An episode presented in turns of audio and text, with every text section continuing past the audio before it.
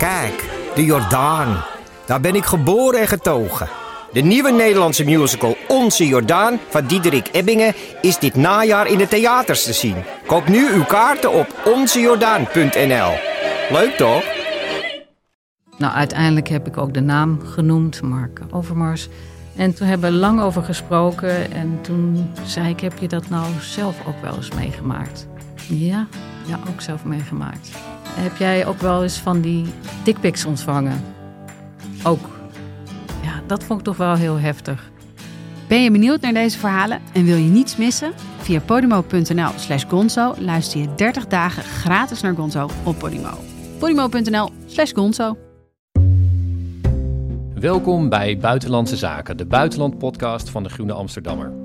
Vorige aflevering heten we nog Radio Wereld, maar we hebben onszelf een naam gegeven die we beter vinden passen. Buitenlandse Zaken zal elke drie weken verschijnen op groene.nl en op alle bekende podcastkanalen. Ik ben Rutger van der Roeven, de buitenlandredacteur van de Groene Amsterdammer. Ik zit in Amsterdam en ik spreek met mijn mede-buitenlandcolumniste Mathieu Segers, hoogleraar geschiedenis in Maastricht, met onze correspondent in Washington, Casper Thomas, en met wisselende gasten. Casper en Mathieu, welkom. Hoi, fijn om er weer te zijn, Rutger. Hoi Rutger, Mathieu. Vandaag spreken Mathieu, Casper en ik over de nieuwe Duitse regering en het regeerakkoord waarin onder meer veel aandacht is voor het klimaat en voor digitale zaken. Zet Duitsland onder kanselier Olaf Scholz daarmee een nieuwe koers uit voor Europa? Daarna spreken we in de rubriek historische woorden over Joe Biden en Xi Jinping, de presidenten van de Verenigde Staten en China, die elkaar ontmoeten in een virtuele top, waaronder de oppervlakte behoorlijk wat spanning zat. Ten slotte spreken Casper en ik met journalist Eva Oude Elverink, die net terug is als correspondent uit India, waar ze jaren heeft meegemaakt waarin premier Modi India prominenter op het wereldtoneel heeft gezet, maar in India zelf de duimschroeven heeft aangedraaid. Maar eerst dus nieuwe gezichten in Duitsland. Sinds vorige week heeft Duitsland een nieuwe regering. De opvolger van Angela Merkel is de voormalige burgemeester van Hamburg, sociaaldemocraat Olaf Scholz. Hij heeft een regering gevormd met de Groenen en met de liberale FDP. Mathieu, kun jij uh, eerst uitleggen wat de speerpunten van die regering zijn? Zeker, ja, de, de, deze regering is toch wel uh, iets heel bijzonders eigenlijk. Het is sowieso een novum, omdat... Uh, de Groenen, uh, de Sociaaldemocraten en de FDP nooit eerder een regering hebben gevormd. En deze stoplichtcoalitie is dus, dus nieuw. Maar het is ook wel echt indrukwekkend wat ze op de mat nu leggen aan uh, regeerakkoord. Want daar, dat, daar spreken allerlei ambities uh, en hoopvolle vergezichten uit. En het belangrijkste is misschien wel dat Olaf Scholz zelf bij de presentatie heeft gezegd dit regeerakkoord is de grootste industriële modernisering in meer dan 100 jaar. Um, nou, daar komen we dadelijk nog wel over te spreken wat dat allemaal behelst. Maar dat geeft aan dat zij zelf zeer ambitieus zijn. En um, ze richten zich natuurlijk in eerste instantie op de binnenlandse politiek. En daar kun je zeggen, ja, het is een groen regeerakkoord. Dat komt natuurlijk omdat de groenen erin zitten, maar het is zeker ook een zeer sociaal regeerakkoord. Er, wordt echt uh, beantwoord aan een grote vraag die er eigenlijk trans-Europees is, maar zeker ook in Duitsland, naar meer en uh, vooral ook moderner sociaal beleid. Nou, wat wat zijn de grote punten daarin? Um, ik denk dat het allerbelangrijkste is, ook in Europees perspectief, dat de Duitsers het minimumloon gaan verhogen naar 12 euro per uur. Dat is een uh, aanzienlijke verhoging. Het is voor Duitsland vrij ongebruikelijk om dat te doen. Nou, Duitsland loopt hier vaak achteraan door Frankrijk, uh, nou, ik moet zeggen door Franse diplomaten in wandelgangen waar niemand ze kan horen, worden de Duitsers vaker de Chinezen van Europa genoemd, overigens net als de Nederlanders. Nou, daarmee doen ze, daar, daar doen ze nu wel echt een, een stap in een andere richting door dat minimumloon te verhogen. Daar zullen de Fransen blij mee zijn, maar ook de Duitsers zelf. En het past heel erg bij uh, dit regeerakkoord en daarom licht ik het er uh, ook uit. Uh, want het is een breuk met de Duitse traditie. Duitsland kende tot een paar jaar geleden eigenlijk helemaal geen minimumloon. Was allemaal regionaal gedifferentieerd. Merkel heeft dat wel ingevoerd en nu wordt het ook verhoogd. En daarmee komt Duitsland eigenlijk in een soort van ja, continentaal-Europese realiteit terecht, waar ze heel lang buiten zijn gebleven. En die dus ook als het ware communiceert, niet alleen naar het binnenland, maar ook naar de Europese partners. Wij hebben grote sociaal-economische ambities. Um, en ja, dat, dat, dat spreekt hier echt uit. Dus uh, ik denk dat dat een, een, een voorbeeld is wat ook echt um, uh, repercussies gaat hebben voor de Duitse positie in Europa. En waarbij je dus, nou, misschien een afrondende opmerking over dit onderwerp, waarbij je zult zien dat Duitsland gaat verschuiven naar een meer continentaal-Europese uh, houding als het gaat om sociaal-economische kwesties. Sociaal-democratischer, dat hoort natuurlijk bij de nieuwe bondskanselier, maar ook continentaal-Europeeser, minder liberaal. En dat wordt wel interessant uh, om te zien. Ja, dat is eigenlijk heel interessant als je het, kijk er even naar vanuit, vanuit het perspectief van Amerika, waar eigenlijk zou je kunnen zeggen een vergelijkbare beweging is ingezet. Joe Biden is hier uiteindelijk verkozen als president met een agenda die socialer was, die groener was. En dat die vergelijking van dit is, dit is eens in de 100 jaar, nou goed, dit, wordt dan gezegd eens in de, in, in de 70 jaar bij wijze van spreken. Dat, dat sinds, de, sinds, eigenlijk sinds de grote depressie van de jaren 30 uh, Amerika niet meer zo ingrijpend op de schop genomen is. Nu is de vraag, is dat daadwerkelijk aan het gebeuren? Dat, dat, is, dat is, moeten we een keer een aparte podcast aan wijden eigenlijk. Maar het grappige is dat, het nou, of we dat nou het continentaal-Europese model noemen, dat, dat wat ik zeg, Amerika is ook een beetje die kant op aan het schuiven. En je zag hier daar wel vergelijking, zag dat, dat de historicus Adam Tooze, die zei al van, ja, is, is Scholz uh, de, de, Biden van Europa? Um, en dat zit hem op, op dit punt, dat het toch een, een, een breed gedragen idee is in, in grote democratieën, dat als het ware eh, de, de onderkant omhoog gelift moet worden, omdat, het, uh, omdat te veel mensen het gewoon te zwaar hebben. En dat minimumloon bijvoorbeeld, dat is hier ook echt een kwestie. Dat, dat is ook onderdeel van de Biden-agenda. Dus iets wat ik me dan afvraag, en dat is een vraag die ik dan weer voor Mathieu zou hebben, is opent dat ook als het ware een soort potentie voor uh, Amerikaans-Duitse convergentie. Het was eigenlijk de vraag, wie gaat Biden bellen als Merkel straks weg is? Nou, inhoudelijk lijkt het erop dat hij misschien Scholz wel kan gaan bellen. Ja, dat is een, eh, dat is een relevant uh, punt, Casper. Ik, ik denk eerlijk gezegd dat de Duitse regering onder Scholz uh, Amerika niet echt als voorbeeld gaat nemen.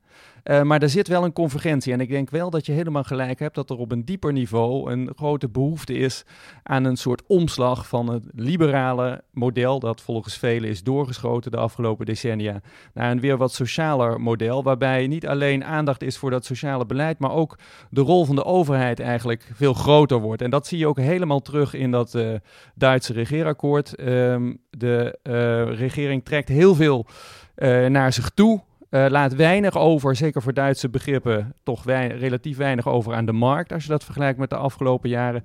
Uh, en dat is uh, interessant om te zien. en ik denk dus dat je in dat opzicht wel kunt spreken van een bredere um, transnationale beweging, in ieder geval in de westerse wereld, die in, de, in het voordeel is op dit moment van de Sociaaldemocraten. Zij zijn nu in het belangrijkste land van Europa uh, aan zet. Uh, dus het wordt nu uh, de komende jaren tijd om de daden bij het woord te voegen. En we zullen gaan zien of dat deze coalitie onder Scholz gaat lukken. Ja, en um, dat regeerakkoord dat heeft een hele duidelijke nadruk op milieu. Ik, um, daar, van tevoren werd natuurlijk die, de groenen die zetten daar ook heel sterk op in. Het is dan wel altijd de vraag van hoe, uh, hoe ver komt dat ook tot uiting. De Groenen wilden echt helemaal de Duitse diplomatie ook daaraan um, ondergeschikt maken. Belangrijke zaken die, uh, die ook Rusland zouden raken ondergeschikt maken aan dat milieu. En dat regeerakkoord, dat lijkt ook echt um, heel veel te doen. Veel verder te gaan dan een soort uh, lippendienst, maar een echt uh, ook een visie voor de, voor de toekomst van Duitsland te hebben, groen. Kun jij daar iets, iets meer over vertellen, Mathieu? Ja, ja, dit is eigenlijk de kern van die grootste industriële modernisering in meer dan 100 jaar, waar Scholz het over had bij de presentatie. Die groene klimaatagenda die staat echt centraal. En er wordt nog, dat is nog niet uitgekristalliseerd overigens, maar er wordt gesproken over een superministerie voor klimaat. Dat dan ook door de groenen bezet zou gaan worden. Uh, en dat, dat, dat communiceert allemaal hetzelfde, namelijk dat hier hele grote veranderingen op til zijn. Uh, in combinatie met wat we net al zeiden, die grotere rol van de overheid, die deze Duitse regering ook echt naar zich toe trekt. Nou, een paar concrete dingen die erin staan, die best uh, opvallend zijn. 2030 wil Duitsland van de kolen af zijn. Dat is een versnelling en een zeer ambitieuze versnelling in het historisch perspectief. Uh, eh, 2030 wil men ook 15 miljoen elektrische auto's hebben. Dat is ook uh, niet uh, voor de poes, zal ik maar zeggen, qua ambitie, ook qua infrastructuur die daarbij hoort. Hierover wordt wel gezegd door diverse criticasters van het regeerakkoord, die er natuurlijk ook al zijn, dat dit ook um, ja, een grote geste is in de richting van de autolobby, omdat er allerlei fiscale facilitering bij zit natuurlijk bij deze doelstelling. Maar niettemin uh, zijn dit harde, harde cijfers. Maar uh, daar moet bij gezegd worden, wat ik net al zei in het begin, er moet nog veel uitkristalliseren. Dus dat superministerie is er nog niet. Wat er wel is, is een FDP'er op uh, financiën. Want het, ziet er, uh, of het is duidelijk dat Christian Lindner, de leider van de FDP, de nieuwe minister van Financiën gaat worden. En financiën uh, zou wel eens de grote tegenspeler kunnen gaan worden van dat, van dat superministerie in opbouw voor klimaat. en dan staat nog te bezien hoe, uiteindelijk, hoe ambitieus uiteindelijk echt die eerste regeertermijn gaat worden in het realiseren van concrete doelen als het gaat om die klimaatagenda. Dus grote woorden, uh, stevige ambities, grote rol voor de overheid, die al helder gedefinieerd is, concrete doelen, maar ja, ze zullen wel gerealiseerd moeten worden. En op de achtergrond speelt je dan nog de grote discussie ook over uh, kernenergie en gas. Kernenergie, daar zijn de Duitsers moordicus op tegen sinds Merkel naar Fukushima heeft gezegd dat dat niet meer plaatsvindt in Duitsland. Daar houdt deze regering aan vast. Gas zien zij wel als een optie om de vergroeningsagenda en de doelen die daarin geformuleerd zijn dichterbij te brengen. Maar dat strookt natuurlijk weer niet met een aantal andere Europese landen, zoals Nederland, die dat juist weer afgezworen hebben als een, als een energiebron voor de toekomst. Dus um, uh, kort en goed, er moet nog veel uitkristalliseren, maar de ambities zijn, uh, ja, die zinderen wel. Ja, en op, opnieuw volgens mij is het toch wel weer een punt waarop Scholz en Biden notities kunnen gaan vergelijken. Die, die, die infrastructuurvraag, die is natuurlijk nou verbonden inderdaad, zoals Mathieu net ook al zei, met die uh, met, die, met die groene agenda. Want dan gaat het ook hier in Amerika over. Hoe, hoe krijg je überhaupt een land dat, er, dat constant overal fossiel naartoe aan het rijden is? Uh, dat, ze, dat het elektrisch gaan rijden. De, de, de omzetting van de energieopwekking, gewoon dat je stopcontact komt, dat dat minder fossiel wordt. Dus dat zijn hele, het zijn hele praktische vragen. Dus eigenlijk inderdaad, ik vind dat iets om in de gaten te houden, ook voor de komende tijd, is gewoon hoe gaat, dat, hoe gaat die industriepolitiek, want dat is het uiteindelijk, uh, de, ja. de, de, uitzien. En ik heb trouwens even één... Ja, industrie, het woord, dat woord is terug. Het woord industrie is terug. Dat was al een beetje zo, maar de Duitsers hebben het nu helemaal weer uh, opgehipt. Ja, precies. Ik heb trouwens wel even één, klein ding tussendoor. Ik, weet, de, de, ik vind daar de ambities spatten er vanaf, het zindert. Hebben jullie dan niet ook nog dat je eigenlijk intens gefrustreerd raakt als je ziet hoe langzaam het uh, bij jullie of bij ons in, in, in Nederland gaat? Ik bedoel, Mathieu, je had een mooi stuk geschreven laatst in De Groen over de, de zelfgenoegzaamheid van Nederland. Maar bedoel, wij zijn zo traag op dit moment. We, zijn die, we zijn hier de boot aan het missen volgens mij, uh, als dit zo doorgaat. Ja, ja, ook omdat er in, in, in Nederland, wat er uitlekt in de Nederlandse plannen, is natuurlijk ook meer van hetzelfde. Heel veel, op heel veel van deze cruciale dossiers zoals klimaat. En dat zie je bij de Duitsers, die maken nu echt uh, ja, grote koerswijzigingen.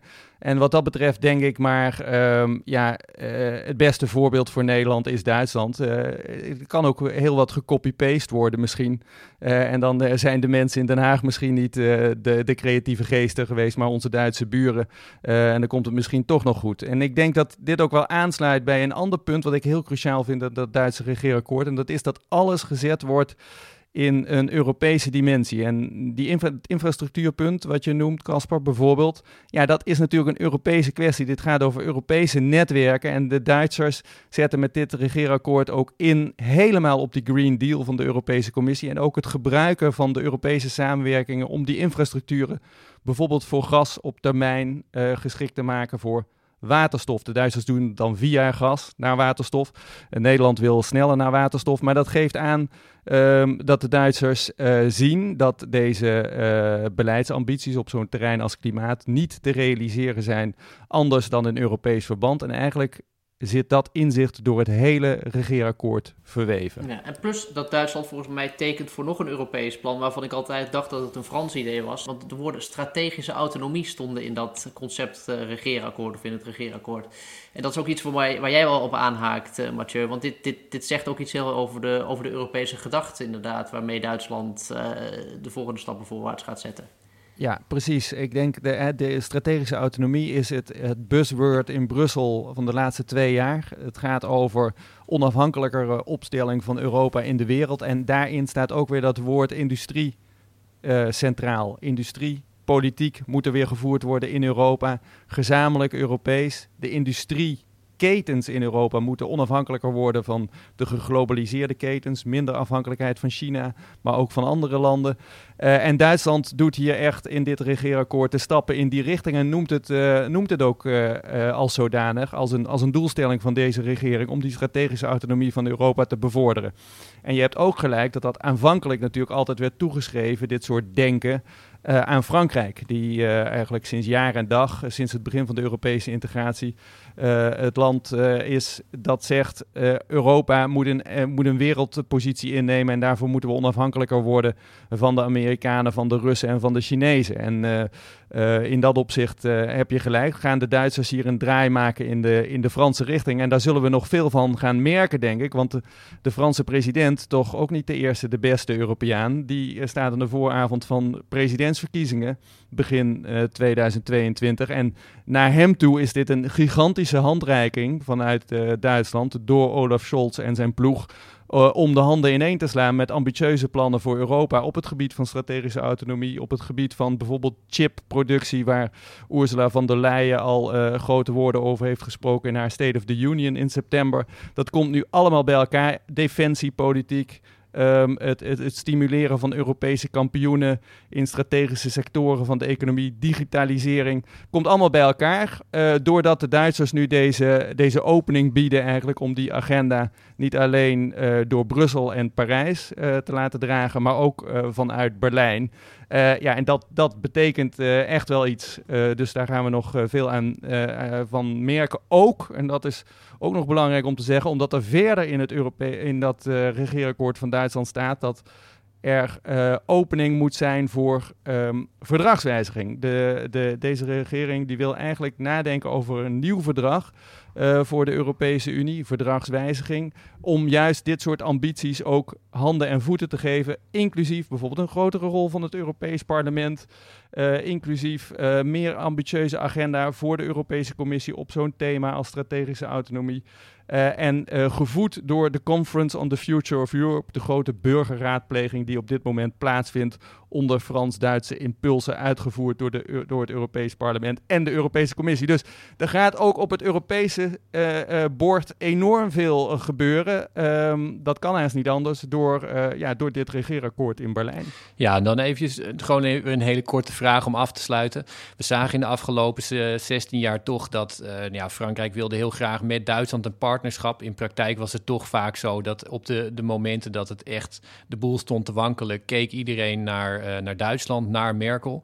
Uh, Scholz die heeft gezegd dat hij uh, ja, dat die Europese leiderschap wil. Is tegelijkertijd toch wel erg vaag. hoe zie jij um, nu deze regering er is, het Duitse leiderschap in, in Europa?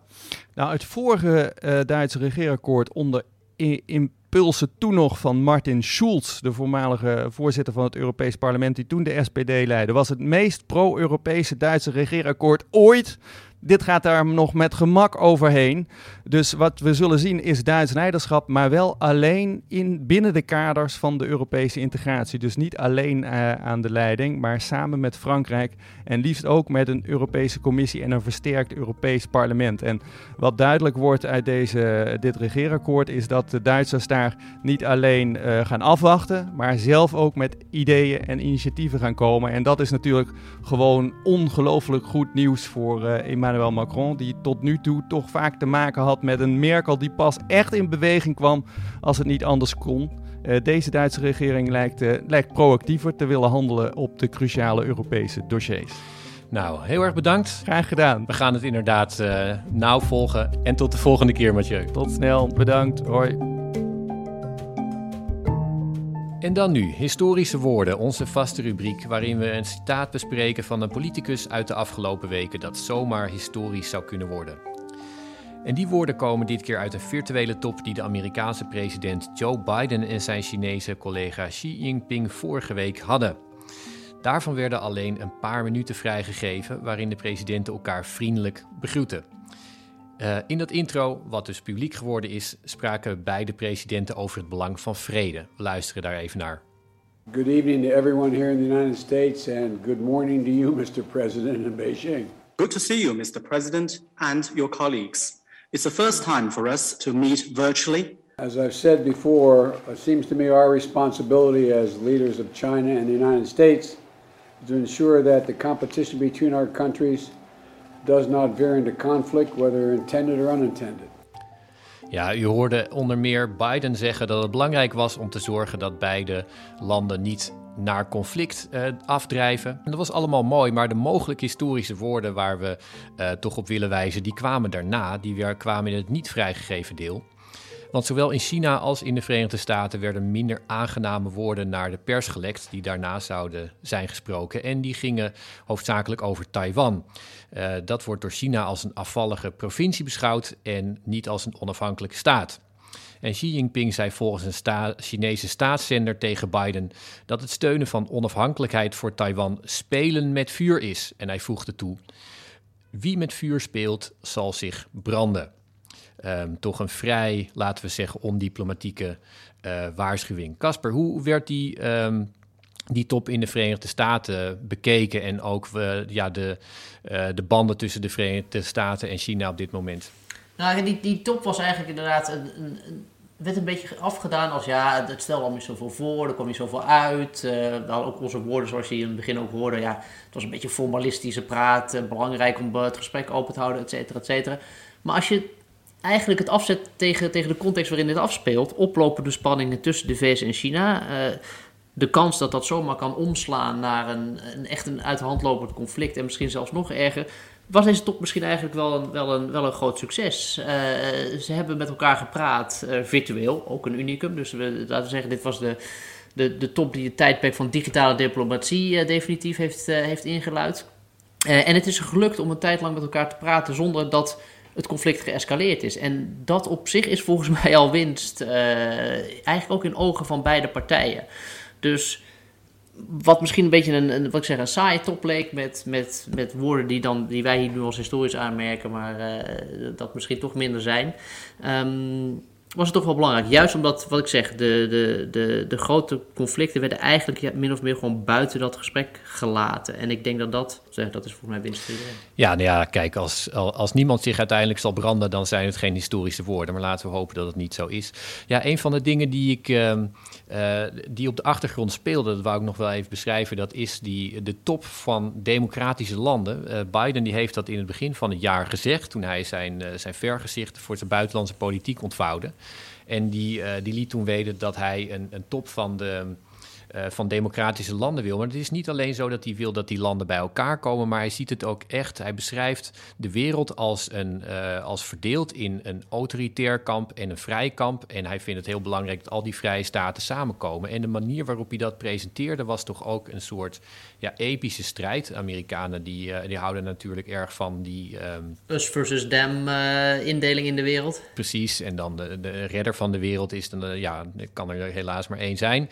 En, um, maar die, die top die komt eraan en die is ook heel erg duidelijk tegen China gericht. En een van de pijnlijke dingen was dat, dat de Verenigde Staten daar Taiwan uitnodigden. En ja, ze kunnen dan zeggen, nou, we, dat wordt dan officieel niet als, als afvallig deel van China beschouwd maar het wordt toch uitgenodigd als een democratische staat. Dus dat, was, uh, dat, dat leverde aardig wat frictie op. Ja, daarmee zie je meteen de betrekkelijkheid ook weer van zo'n top. Het, het, lukte Biden en, en zie je misschien om tijdens die top als het ware de escalatie niet verder op te drijven.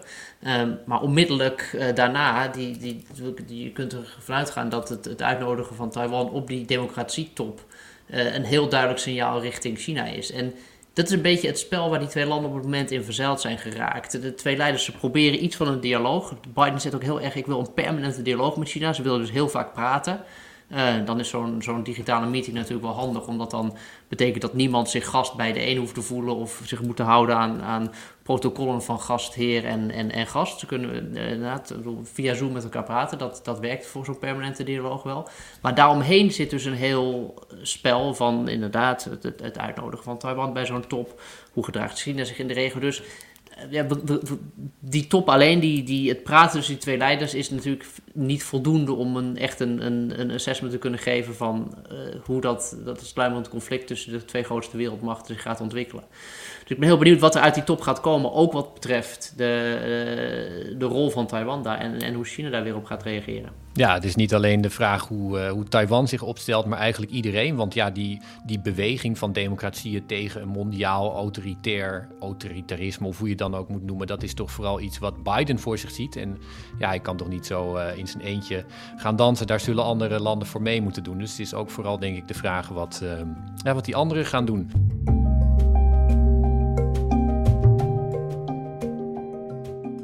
Een van de landen die daar uh, onder meer is uitgenodigd, dat is India. Logisch zou je zeggen, want dat is de grootste democratie ter wereld. Maar de democratie daar die stond de afgelopen jaren flink onder druk. Eva Oude Elverink stond daar met haar neus bovenop als correspondent onder meer voor NRC Handelsblad en de Groene Amsterdammer. Eva, zou jij eigenlijk uh, zelf uh, India uitnodigen op zo'n democratietop? Of denk je dat ze daar eigenlijk niet horen in de huidige staat?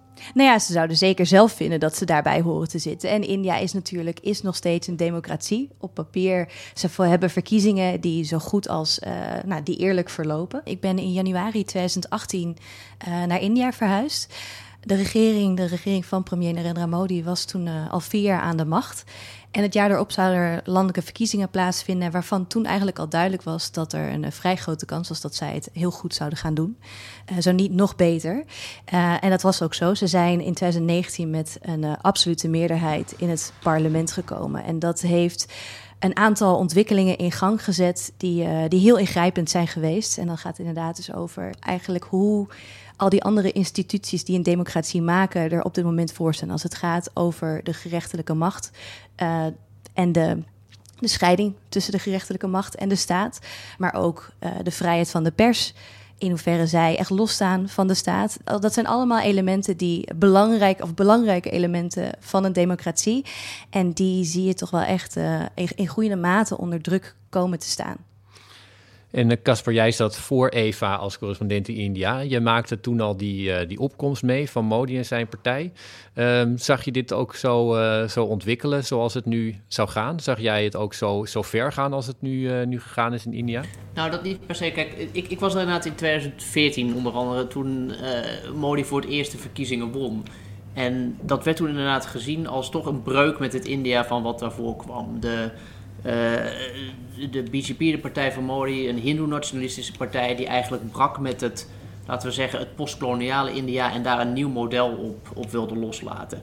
En toen was nog heel erg de vraag: is dit een, een, een, een tijdelijke verandering of, of is dit inderdaad uh, bestendig het nieuwe India? En volgens mij hebben we in de jaren dat Eva daar gezeten heeft inderdaad gezien dat dat toch wel bestendig het, het, het dominante verhaal in India aan het worden is. Uh, dus cultureel nationalistisch, uh, uh, inderdaad een, een, een, politiek van de, de sterke man, de autoritaire leider. Dus alle problemen die daarbij horen in de vorm van persbreidel. Ehm, de, de, ja, ik zeg, echt die, die, de greep van de macht op de samenleving als het ware. En tegelijkertijd is ook volgens mij de afgelopen jaren, en, en daar moet volgens mij Eva inderdaad meer over vertellen, toch ook wel weer de jaren geweest van het verzet tegen die autoritaire koers die India is gaan varen. Ja, dus we hebben echt gezien dat na die, uh, de herverkiezing van deze regering, dat ze dus met die absolute meerderheid in het parlement zijn gekomen, er veel meer macht automatisch bij, uh, bij de regering is gekomen. En zij dus bepaalde hervormingen hebben doorgevoerd. die extreem uh, omstreden zijn. en die uh, tot heel veel verzet hebben geleid. Ook met harde hand vervolgens de, de, grond in zijn gedrukt. Dan hebben we het bijvoorbeeld over het meest ingrijpende besluit voor velen. dat um, de speciale status die Kashmir, dus een, een regio. die zowel door India als door Pakistan wordt geclaimd. Um, dat de speciale status die Kashmir genoot onder de Indiase grondwet. dat die hen is afgenomen, om het zo te zeggen. En dat is gebeurd ook in een parlementaire zitting zonder aankondiging. En met, uh, nou ja, eigenlijk daar voorafgaand zijn alle politieke leiders in Kashmir um, zijn gevangen genomen. Maar ook heel veel andere mensen daaromheen. Duizenden mensen zijn uiteindelijk preventief opgepakt. De, uh, het internet is afgesloten en de repressie die daar al in die regio gold, die is nog vele malen verhoogd. Nou, dat heeft tot een storm van kritiek geleid, maar eigenlijk vooral vanuit de, buitenlandse uh, gemeenschap. In India wat minder, want er waren vrij veel mensen buiten, uh, buiten Kashmir die, dat, die dat, die keuze wel ondersteunden. Maar dat gold al minder toen er een paar maanden later een andere wet door deze regering doorheen werd gedrukt. En dat is een, een nieuwe burgerschapswet. En die stelt eigenlijk, maakt het makkelijker voor mensen uit de directe buurlanden. Dat gaat dan over Bangladesh um, om burgerschap te krijgen in India. Maar stelt daaraan bepaald het criterium van religie vast. Dus alleen uh, moslims zijn ervan uitgesloten. En dat druist um, voor velen, uh, die India toch altijd als een seculier en divers land zien, in tegen hun beeld van hoe, hoe India uh, zou moeten zijn. En dat heeft massale protesten teweeggebracht, onder andere in Delhi, maar eigenlijk door heel het land. Ehm, nou, en dat heeft, uh, dat heeft de verhoudingen met de regering enorm op scherp gezet. Ja. we hebben afgelopen jaar hebben we ook uh, regelmatig over India gelezen. Je hebt uh, nou ja, geschreven natuurlijk over, over, deze, over deze zaken, over de democratie van India, maar ook de corona-epidemie in India trok heel erg de, de aandacht. Het ging daar om enorme aantallen en om echt overweldiging van, het, van de ziekenhuizen. Welke gevolgen heeft dat in, in India gehad, voor zover jij kan zien? Destijds, en dan hebben we het zeker over de tweede golf, eigenlijk ook al in de eerste golf. Bij de eerste golf, uh, toen het vorig jaar uh, de wereld eigenlijk in de greep raakte van corona, werd er door de regering uh, heel fors ingegrepen met een hele strenge lockdown die ruim twee maanden heeft geduurd. Um, dat heeft tot een enorme ontwrichting van de samenleving geleid, omdat het betekende dat de miljoenen en miljoenen mensen die in India uh, leven van de informele economie, van de een op de andere dag geen werk meer hadden. Ik denk dat veel mensen de beelden zullen hebben gezien van de enorme stromen migranten die lopend over snelwegen en met z'n allen samengepakt op, in vrachtwagens probeerden thuis te komen, omdat ze nou ja, geen, geen manier van inkomen meer hadden in de steden waar ze ooit naartoe waren uitgeweken. En eigenlijk omkwamen van de honger, uh, geen mogelijkheden meer zagen om daar te blijven. Um, en ja, zichzelf op die manier proberen te redden. Daar was toen veel woede over, maar uiteindelijk de grote paniek waar men mensen toen voor vrezen, de implosie van het zorgsysteem, was er toen niet. Dus vrij snel kon de regering toch het, het, het verhaal weer naar zich toe trekken en zeggen van nou, wij, zijn, wij hebben een erge ramp voorkomen. Kijk naar andere landen in de wereld, kijk naar het Westen, kijk naar Italië bijvoorbeeld. En de scenario's die ze daar hebben gezien, die hebben wij in India niet gehad dat werd anders bij de tweede golf. Dat uh, wederom, dit zijn beelden die denk ik ook uh, door iedereen zijn gezien. Maar toen is die implosie waar iedereen voor vreesde, heeft plaatsgevonden. Onder andere in een stad als Delhi waren echt afschuwelijke taferelen van enorme rijen voor ziekenhuizen, crematoria, de continue geluiden van ambulances dag in dag uit. Dus die belofte van wij hebben het anders gedaan en beter gedaan dan de rest van de wereld, die gold in die keer niet meer. En leek de regering daarmee eigenlijk een beetje door de man te vallen. Er was enorm veel woede. Um, maar wederom lijkt het, als de tijd uh, eroverheen gaat, dat mensen dat verhaal dan weer een beetje vergeten. Die woede die ze toen voelden, vergeten. Um, en was de deuk die mensen in het imago van de regering zagen, is, is, lijkt weer een beetje teniet te zijn gedaan. En speelt dan ook altijd mee dat, uh, dat India wil laten zien dat het geen derde wereldland meer is? En dat op zulke momenten dat dan uh, opeens die vraag weer opgeroepen wordt, of niet? Absoluut, want dat was ook in januari, als ik mij, als ik mij uh, dat goed herinner, dat Modi het World Economic Forum in Davos toesprak. En toen eigenlijk het, het, het, het verhaal ten, ten derde bracht dat, dat India de wereld een, een, leidende rol in de wereld zou spelen. Want natuurlijk, India is een belangrijke producent van uh, vaccins. Was één, uh, het Serum Institute of India is de grootste vaccinmaker in de wereld. Een hoofdleverancier van het COVAX-programma voor onder andere dus de vaccinaties voor derde wereldlanden. En was daar heel erg eigenlijk de, de leidende rol op zich aan het nemen van wij gaan de wereld helpen. Wij nemen onze verantwoordelijkheid. Kijk, wij hebben het in ons land goed gedaan. En nu gaan we uh, de rest van de wereld helpen. En dat viel dus totaal in duigen, omdat dus ook met die tweede golf en de implosie die er in India plaatsvond, het hele vaccinatieprogramma onder druk kwam te staan. Ja, dat heeft een, tot de stop van de vaccinaties uit India geleid. Dus het liet inderdaad de beperkingen zien van dat beeld dat, dat Modi van India als wereldmacht wil neerzetten. En dat het dat eigenlijk nog niet helemaal kan waarmaken. Ja, en dan iets wat de, wat de afgelopen weken speelde. Daar, daar las ik over, over uh, grote protesten tegen, tegen Modi uh, van boeren. En uh, de premier die hervormingen terugdraaide die hij wilde in de landbouw. Kun je daar de, de achtergronden van schetsen? Ja, nou, we hadden het net eens even kort over deze regering... die zeker na hun herkiezing de macht had om, uh, om wetten door te voeren zonder al te veel tegenstand, of eigenlijk met geen tegenstand. En dat hebben ze dus vorig jaar ook gedaan met uh, hervormingen van de Indiase landbouwsector. Nou moet je daarvan weten dat de landbouwsector, um, als het gaat over werkgelegenheid, eigenlijk de belangrijkste sector is. Zo'n 60% 5 tot 60 procent van de mensen is op de een of andere manier afhankelijk van de landbouw voor hun inkomen. Maar het is een ook zeer uh, inefficiënte sector. En daar was al langer tijd wordt over gesproken dat er hervormingen moesten plaatsvinden. Maar um, zoals we eerder dus bij deze regering hebben gezien, zijn er uh, deze zomer zijn er wetten voorgesteld. En zijn eigenlijk met een sneltreinvaart door het parlement gedrukt. zonder dat daar uh, enige consultatie over is geweest. Met boerenvakbonden, maar ook met enige discussie met oppositiepartijen. Dat heeft toen de tijd geleid tot inderdaad enorme boerenprotesten.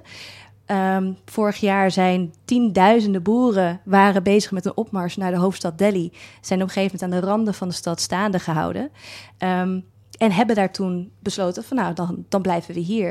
En die hebben een kamp opgeslagen. Uh, en dat zijn ze, daar zijn ze tot op de dag van vandaag gebleven. En dan hebben we het echt over eigenlijk een kleine satellietstad buiten de hoofdstad. Kilometers lang met tractoren die daar uh, dag in dag uit geparkeerd staan.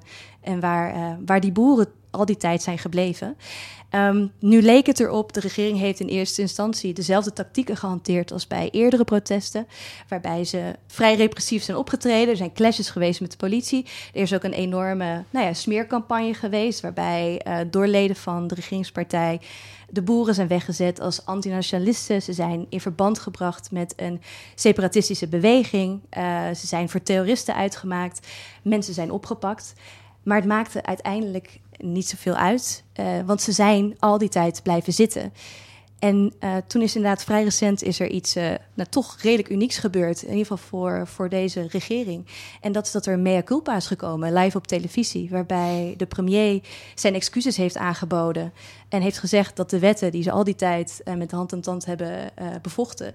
dat ze die toch gaan terugtrekken. Ja, en um, die hervormingen die, die spelen al heel lang. Caspar, hoe zie jij die, die hervormingen? Is dat een, de, zeg maar een, pragmatische, een logische maatregel? Of is Modi ook een, een man die uh, zo'n neoliberale visie voor de wereld heeft en dat wil, uh, ook wil doorvoeren in India. Die, die boerenkwestie speelt de vraag op, eigenlijk op de achtergrond over wat voor soort markteconomie heeft India eigenlijk. En dat is een vraag die die eigenlijk permanent door de, laten we zeggen, de, de recente geschiedenis van India speelt. En elke keer de vraag in hoeverre moet je de nationale industrieën afschermen, in hoeverre moet je ze opengooien voor, voor de wereldmarkt.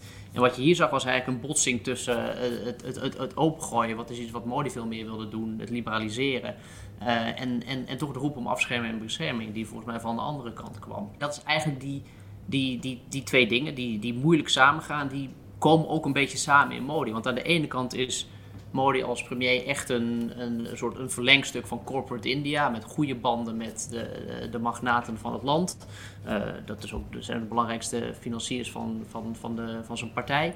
Aan de andere kant is hij ook iemand die op een bepaalde manier een soort made in India uh, en, en onze eigen uh, nationale cultuur van productie en dingen maken een, een boost wil geven. Dus ik heb het idee dat hij een beetje als het ware schipper tussen die twee, tussen die twee kanten. En Um, ik ben er ook wel even over denken, maar misschien is, is, dat eigenlijk een beetje die, dat, dat conflict tussen die twee dingen wat hier uiteindelijk is uitgespeeld en nu dan de dubbeltje naar de ene kant is gevallen. Maar volgens mij over het algemeen is Modi toch, toch wel de, de, de liberaliseerder en, en, en de leider die het land wil opgooien voor grote internationale bedrijven. Nou, Modi wil zich wel graag zo wederom op het wereldtoneel neerzetten. Hij wil graag zeggen dat buitenlandse bedrijven welkom zijn. Maar tegelijkertijd is zijn beleid, uh, en zeker ook in de afgelopen jaren, is, is meer en meer protectionistisch geworden. Dus er zijn tarieven. India heeft sowieso vrij hoge importtarieven. Die tarieven zijn verhoogd. Wetgingen zijn aangepast op op een dermate manier dat het eigenlijk onaantrekkelijk is geworden voor grote multinationals in India om, om daar echt te investeren. Um, maar ja, het is wel zo dat hij inderdaad een dichte lijn heeft, of een, een, ja, een, een, korte lijn heeft met uh, de grote industrialisten in India zelf. En dat zijn eigenlijk degenen die vooral nu aan het profiteren zijn van het beleid dat hij aan het voeren is. Het zijn onder andere uh, Mukesh Ambani, wat de rijkste man is in India. En hij is bijvoorbeeld ook een naam die heel veel terugklonk bij die boerenprotesten, omdat de boeren vreesden dat zij door die hervorming van die landbouwwetten overgeleverd zouden zijn aan de, de Ambanis van India. En dat is hetgeen waar zij heel erg tegen hebben geageerd.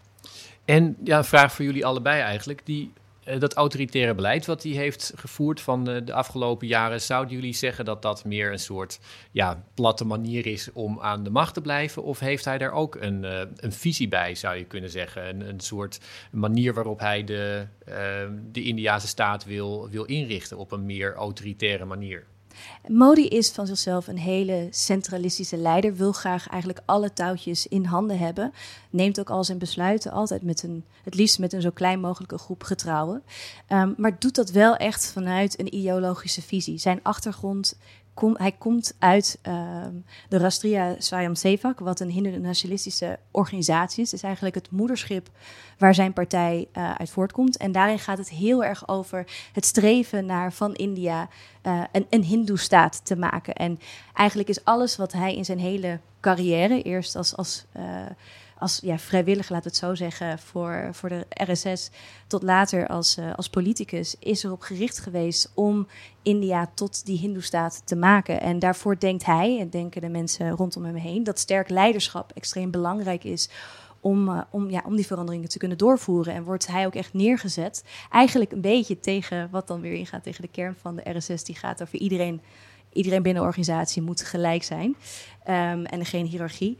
Maar is dit wel de overtuiging dat op deze manier eigenlijk hij uh, India die kant op kan leiden? Wat hier ontstaat is toch ook wel weer de spanning tussen, tussen Modi binnenland en, en, en op het wereldtoneel zou je kunnen zeggen.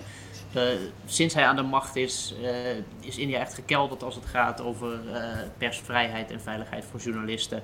Burgerrechten staan onder druk. Dus de hele wereld ziet eigenlijk dat de, de Indiase democratie aan het, in, in die zin aan het afkalven is. Niet misschien in de basisstructuur, in de zin dat er verkiezingen worden gehouden, maar eigenlijk als je zegt de, de, de, de benodigde democratische omlijsting daarvan, wat ik net al noemde, meer in wat het, rechten en vrijheden. En Um, dat is ook een beetje hetgene wat, wat, wat dan weer doet wringen in de relatie die Modi zoekt met, uh, met andere leiders in de wereld. Uh, Modi wil graag dat India voor wordt aangezien. Die wil India presenteren als een land dat belangrijk is op het wereldtoneel. En daar hebben ze westerse landen ook bij nodig. En het is een hele grote vraag, ook bijvoorbeeld toen hier de nieuwe regering in Amerika aantrad, wat, wat voor, voor relatie zoeken wij met India? Aan de ene kant hopen ze India te kunnen gebruiken als een bondgenoot om een soort bolwerk tegen China te vormen.